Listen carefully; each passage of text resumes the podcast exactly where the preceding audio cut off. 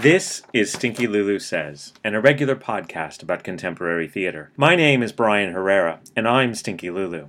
I'm also a theater professor who sees a lot of shows, and Stinky Lulu Says is the place where I get my say about what I see.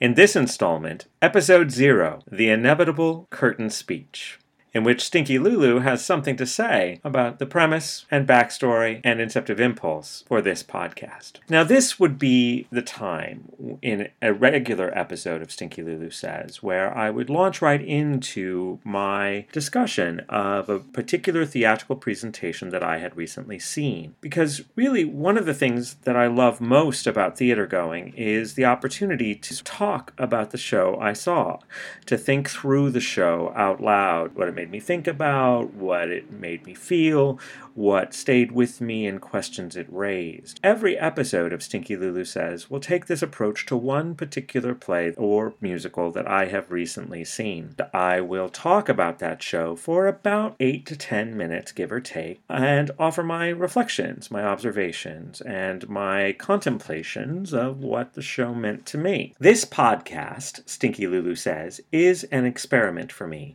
an experiment in documenting my theater going practice. As such, its contents will reflect the idiosyncrasies of my theater going. So I should give you some warning right now that it'll be mostly new plays and musicals, both new and revived. This is not to say that there will not be episodes dedicated to um, discussing restagings of the canon or of other works in the repertoire only that I have a guiding interest in new plays and an enduring enthusiasm for musicals. And also because I'm based in central New Jersey, my theater going tends to focus on the greater New York City area. Now, this is not to say I will not occasionally discuss productions from other parts of the country. Indeed, I do travel a good deal, and increasingly part of my travel routine is to see shows where I go. Likewise, most of the works I will focus on will be professional productions.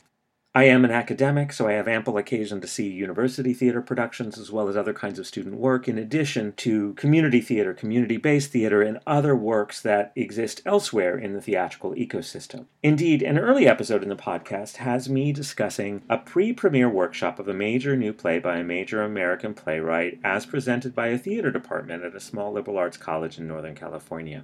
So even though this podcast will likely mostly focus on new plays and musicals professionally presented in New York City.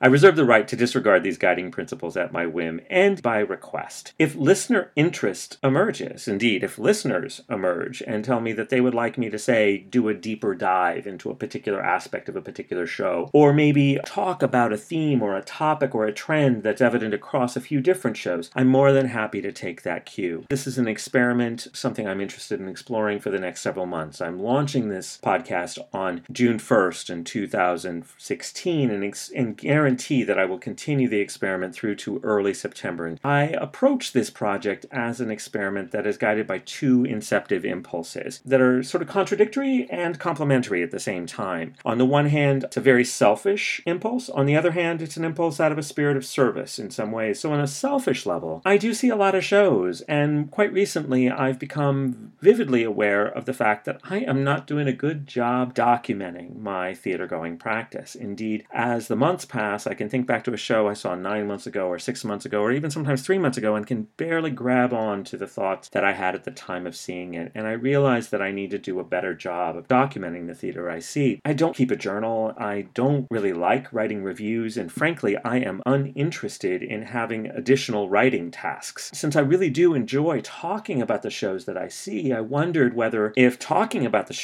in front of a microphone might might be useful for me, capturing some of, some of my energy and some of my enthusiasm, at the same time capturing my thoughts and recording them for my own use and perhaps for the interest and use of others. Which leads me to the second of the inceptive impulses, which is coming also out of an impulse of service, because in, I do see a lot of shows. I have privilege of access and opportunity. I get to see a, a great many shows that not a lot of other people get to see, whether that's as a result of timing or geography or resources. I've been wondering how I might make my experiences more available to those who are interested in contemporary theater and who might want to have a different way in beyond the conventional review apparatus afforded by newspapers and blogs or the, the marketing apparatus afforded by the producing organizations or the uncertain spaces of reflection that are offered by message boards and, and comment sections. So I'm wondering if this podcast might be a way to think through some of the issues raised by contemporary theater in a slightly different reflective mode. Without further ado, I should get on with the curtain speech. Um, it's always a good idea to note where the emergency exits are wherever you happen to be seated. There is no reason to turn off your cellular or other electronic devices. Flash photography is um, frankly encouraged. Stinky Lulu is easily found on social media at Stinky Lulu on either Twitter or Instagram, or email stinkylulu at gmail.com. So if you have something to say to Stinky Lulu, ideas, opinions, thoughts, suggestions, provocations, contestations, I can't promise that I'll reply to everything, but I can promise you I'm always interested to know what you have to say about what Stinky Lulu says. This podcast would not be possible without the contributions of Michael Quancy of Quancy Design, and also the music provided by Scott Holmes. If you're interested in knowing more about Scott's music, find him at freemusicarchive.org or on facebook.com backslash Scott Holmes Music.